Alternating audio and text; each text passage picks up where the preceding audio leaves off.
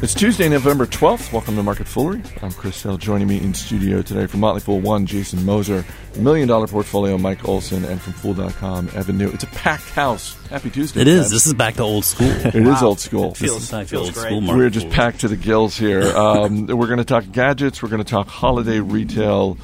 Let's start with the gadgets. Uh, the iPad Mini with Retina display is now on sale. Uh, you may recall that last month Apple had said it uh, planned to start selling a new version of the Mini. Uh, but it didn't specify a date, Evan. Um, now it's out, uh, higher resolution, 7.9 inch screen.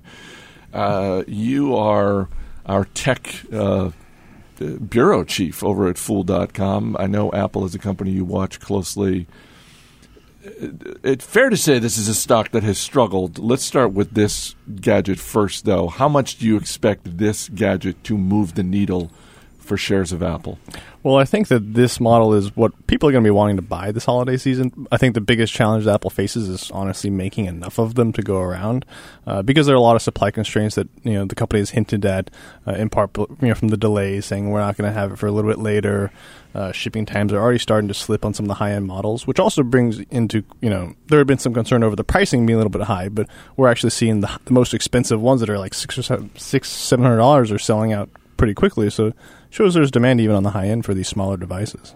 So uh, the new iPad, uh, what is it? The iPad Air, Mhm. the new iPad Air, the new iPhones, the latest version. You're saying of everything Apple is offering, this is going to be the must-have gadget. Well, I think they're both going to do pretty well. I think the iPad Air is going to re- really reinvigorate demand on the high end for the full size segment, but you know the consumers are really shifting preferences to these smaller devices because they're more affordable, they're more mobile, uh, and they can really get a lot of the same things done. So I think there's a lot of you know preference shift going on there. Yeah, I think it's pretty amazing that I mean Apple has done so well with this iPad Mini. I mean, a lot of us, I mean myself included, were very skeptical as to whether you know they were going to be able to sort of find that middle ground between the phone and the the regular sized iPad. Um, and really, man, it's just amazing to see how well they've, they've defined that space. I mean, it's for the longest time they were trying to make phones small. Now they're trying to make them bigger.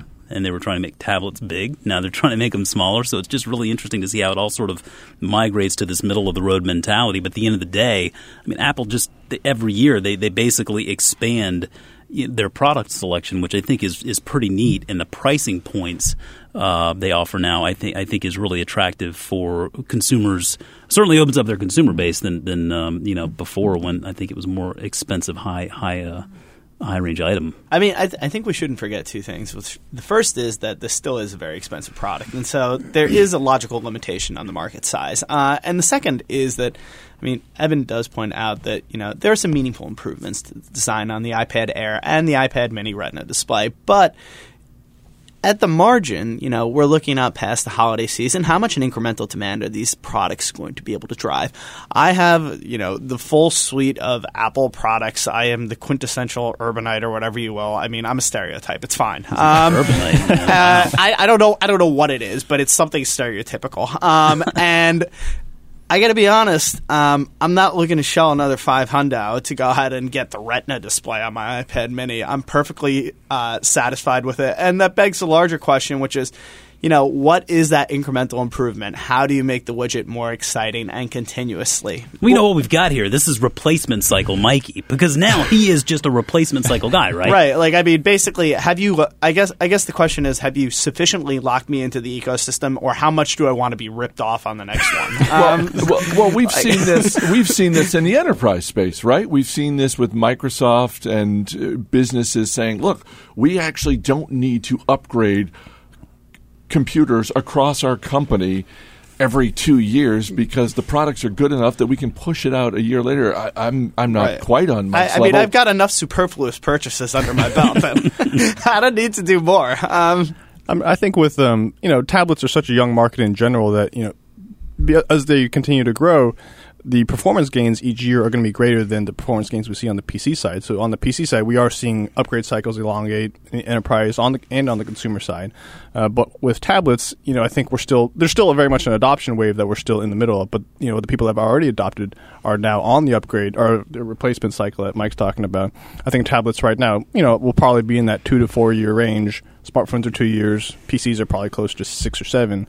Uh, so there's a lot of different you know angles to look at the market here. There are. Mike Mike made a reference to the word ecosystem that we, we throw around a lot. I think uh, it's becoming more and more relevant though as the proliferation of these devices continues to spread uh, because they're becoming commoditized more or less at mm-hmm. this point in the game. And so you look at companies like Apple, which are primarily hardware makers, and think, all right, well now they're going to have to figure out a way to sort of expand that business and really figure out new ways to generate uh, income. And, th- and then you look at something like an Amazon, which is more or less device agnostic. I mean, you can use Amazon on virtually any device, and then you've got to love sort of that long line of, of retail purchases and books and, and what have you that, that you'll purchase throughout your life on Amazon. So I think I think it's worth looking at how Apple is going to try to grow this business because if I'm not mistaken, I think I heard Tim Cook refer to Apple at some point here recently as a software company, which was kind of striking to me. It it, it to me is not a software company. I mean, that's always been their their weak point it's getting better. I mean, the software is certainly good, and they do a great job of creating a, a, synchronized user experience. But to the extent that this is going to create captivity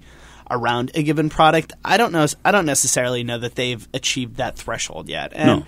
you know, the secondary thing, at least in the context of the whole tablet discussion holidays, I'll be interested to see how the new Amazon HDX Fire uh, fares they've put out what looks to be. I mean, there there were a lot of complaints surrounding the quality of the offering. It was a little bit buggy. It wasn't the slickest user experience. This one, by any stretch, is reported to be a substantial improvement, very user friendly, and um, as you look at the specs, it's it's very comparable to what you're getting in an iPad Air or an iPad Mini. And it's got Mayday. And uh, I mean, Tim Cook recently, I remember he was talking a lot about how these markets tend to bifurcate after a certain period of time, and that's exactly what's happening. And, and Apple is kind of you know, really acknowledging that and sticking to the high end like they've always done. Uh, this is true on the smartphone and the tablet side, but you know, them moving the new Retina Mini model pricing up to 400, up from 330, they actually widen the pricing gap, you know, compared to the you know the new Nexus 7 to the Amazon HDX, which are both at 230. So I mean, they're very, very, you know, intentionally being like, we don't care as much about that low end market. The specs are very comparable, but we're still going to kind of maintain our high ground, really kind of you know try to you know show our hand in pricing power um, you know, so I think you know, they're they're definitely moving up in pricing. Uh, I should mention uh, we we've talked uh, before about the uh, daily show that Matt Koppenheffer and David Hanson do, uh, where the money is. Uh, Evan, you've got a show that you do a couple times a week, Tech Teardown, with Aaron Kennedy. your partner in crime over there in in, in Fool.com editorial. for folks who haven't gone to the YouTube channel or haven't seen it on Roku, uh, give me give me 20 seconds on uh, tech teardown and what people get when they see that. Yeah, we uh, we cover you know a lot, a lot of different segments. We cover the daily news. We you know, do talk a lot about Apple since Apple tends to be one of the most followed companies in, in the tech space.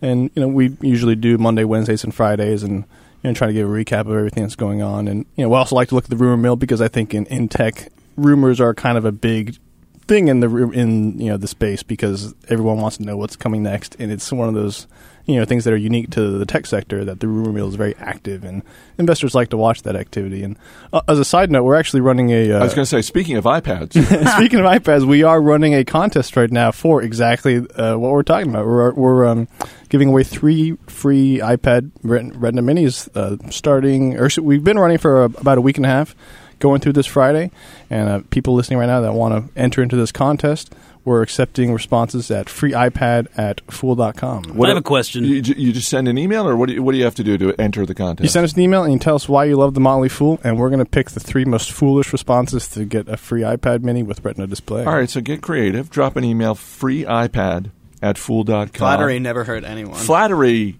goes a long way, people. I should mention that we, we, do have a lot of responses. We, we, all we're already up to over a couple thousand. So it's, so uh, telling you you're good looking com- is not going to get too yeah. far anymore. bring, bring, bring your A You've already been ter- told that enough. In terms of creativity, free iPad at fool.com to enter that contest. It ends Friday. Jason, you had a. I know the answer to this question. I'm sure, but no, you can't enter. Please, right, never mind.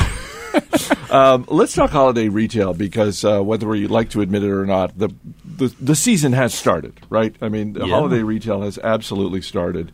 Um, it's November twelfth. Uh, yeah, so so of course started a while back. Um, and and I was I was saying to Mike earlier today when we were just chatting, I'm not uh, I'm not trying to be pessimistic. I'm really not. But I just have this horrible sense that 2013 is going to be a terrible year for a bunch of retailers. And I think there are a variety of contributing factors to that. One of them is the fact that this is going to be the shortest holiday shopping season in a decade because of where Thanksgiving falls and in term, you know, retailers want us to get in the doors right now and and they're running their promotions and all that sort of thing. But I think the average person really does think of it in terms of after Thanksgiving. So the time frame is shorter it's so crucial. The holiday quarter is so important to so many retailers. Uh, we see them coming out one by one with their different announcements. We've already seen Target and Macy's come out and say, "Hey, we're opening Thanksgiving night at 8 p.m." Walmart, Walmart came out today said they were opening their doors at 6 p.m. Um, am I wrong to to be this pessimistic, or, or, or are you feeling this too, Jason? I don't think so. I mean, I'm kind of a glass half empty guy. I mean, I look at this and I think, man, I mean, there aren't a lot of reasons to be terribly enthusiastic about this holiday season. I mean. Uh, the unemployment picture is still cloudy at best, and I mean there are no real reasons for people to get out there and spend a bunch of money. I mean, caution has got to be the name of the game. Uh, with that said, everybody will probably just go out and run up a bunch of credit and buy a bunch of crap. But I mean, there are going to be retailers that do well. I got to. So I'm going to chime in here. I think there are three things that have really stuck out to me here. The first is teen retailers, which are kind of the bellwether for the at the margin recovery, strength or lack thereof in the economy. They have consistently suffered in this earnings season. There's continuous promotional activity, and they're basically cutting each other off at the knees. The only one that had a good quarter, at least at the best of my recollection is Gap. Right. Second, okay, so recoveries and consumer spending happens at the margin. Consumer confidence continued declines. Now, part of that maybe there's some noise in the October number on account of the fact that we had the shutdown, but I don't think that's necessarily done. You will remember that's only been pushed out to I think January. Uh, the third, and this is perhaps the most telling statistic, is the recovery has mostly benefited those of upper incomes because they have the large investment portfolios and they own their homes. Um, and obviously, they're a relatively smaller percentage of the population. There was a Goldman Sachs report that came out. Um, and it basically said that for those that have incomes that are less than household incomes less than 50k, I think only about 10% are more bullish about the economy relative to last year. Um, all of that basically positions retailers to go ahead and really have to work to get those incremental dollars. U6, which measures unemployment on kind of a system wide basis, not dramatically improved. So you're going to see a lot of promotional activities, as you said, because you have the short season I don't know. One that I that caught my eye was Kohl's is running a promotion. I think it's on thank it's either Thanksgiving or on Black Friday. They're going to pick four people at random, four customers at random, and just say, "Oh, we're we're taking care of your tab." Um, they're not announcing it ahead of time uh, who these people are, but I don't know. But, I don't know I what I buy there. Um, yeah. but sweaters. But but I'm wondering if that ill-fitting sweaters. I, I, I, look at these promotions and I think uh, two things. One is that once again, this benefits consumers, but not necessarily investors, particularly when you look at the performance of these retailers uh, and how the stocks have done relative to the market in general. The, for the large part, they are trailing. Uh, but the other thing I wonder is is there an opportunity f- here for retailers? Because it seems to me like, if nothing else, these promotions to get people in the door, it, it buys retailers one opportunity to maybe reintroduce themselves to customers to say, hey, look, here's your customer experience. And if people have a good one, right? Because that's what it comes down to. What is what is the value proposition for a consumer when you go into a store? What's going to make you come back? I think it's, it's kind of a race to the bottom, though, don't you think? I mean, not, if you view this long, on a long term basis, you, so you go ahead and you condition expectations and say, all right, here, we, here you go. We're giving you stuff like really, really, really cheap, and then someone comes back in and they're paying regular price for a given item. That's not good. I mean, but but I think it, I think for most people, the reason to go back to some sort of retail establishment usually boils down to one thing. I go back there because X, and X could be I go back there because I know they're not going to rip me off. I know I'm going to get a good deal. I know the experience of shopping there is a pleasurable one. I think that's where price probably comes more to play now uh, than before because, I mean, you refer to the customer experience most of these places at this point in time, I mean, the customer experience is less than stellar. I mean, you go in there on Thanksgiving night, for example, right. you probably got a, a whole staff of employees that are just really bitter to even be there in the first place. You know, so I, there is that concern as well. Hopefully not. Uh, yeah, I think when you look at the, you know, the retailers that will do well this holiday season and even on through the holiday season will be the Amazons and WalMarts of the world that have this tremendous distribution. Uh, again, though, going back to just the, the the general attitude going into the season, I mean, you also have to remember there was a considerable cut to food stamp benefits, the SNAP benefits, which Yep. I mean, And payroll maybe yeah, maybe we don't think a lot about that, but I mean, it's it's worth noting. I mean, Walmart, for example, get, they get a lot of those food food stamp dollars, and there are going to be a lot of food stamp dollars that are not going to be spent there, which means that consumers are then going to have to figure out ways to allocate their dollars towards their food budgets, which means there's less discretionary uh, spending, whether it's at Walmart or Kohl's or J.C. Penney. So. Uh, I think that you're going to have people really focused on the cost side of thing of things versus something like a customer experience because the customer experience at this point is more or less been mitigated in, in every regard and the best experience is, is the one where you can you know click buy and have it arrive on your doorstep in the next day or two Well, you know, and I think one other group of retailers that, relatively speaking, is going to do well just because there was not that magnitude of wealth destruction. And in addition to that, they're in a relatively good position, are the higher end sort of premium retailers. So you're Right. going to have the Nordstroms of the world.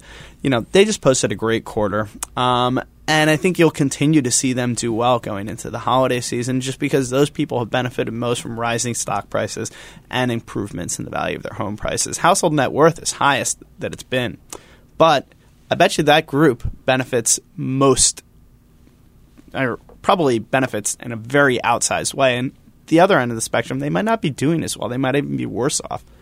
Yeah, and I think if you look at the niche, probably isn't the right word, but specialty retailers, and you can, frankly, you can even throw Apple in there with their retail stores. There, that's this is a game that they don't have to play, right? Yeah. Certainly, Apple is not is not slashing prices to get people in the door of the store. I, I can't imagine, uh, you know, a Tiffany or, or any other brand that is, e- or for that matter, even Coach, you know, is uh, that that perceives itself to be at the higher end of the of the retail spectrum, even needs to play that game. I mean, I don't think it'll come into play this holiday sh- shopping season, but Apple did just get a new retail chief, um, Angela uh, Ahrendts. I, I don't know how to pronounce her. Ahrendts. Ahrendts. Yeah, the woman who was the uh, Bur- you know, Burberry CEO, and- yeah, and she I did mean- great at Burberry. Yeah, and and you know, I was watching this video um, the other day about her talking about. Uh, I think she was actually talking about Salesforce.com, but you know, she was really just talking about her strategy with making you know combining retail and digital, and it, you know, it's a really. I think she's a really good fit, and you know, after this year, you'll probably start to see her influence on Apple retail and how they kind of target consumers. Final question on this topic. Thanksgiving night, I, I know that there are some people who probably want nothing more than to get away from their relatives. And, and so the notion that they can go to do some early shopping is attractive to them.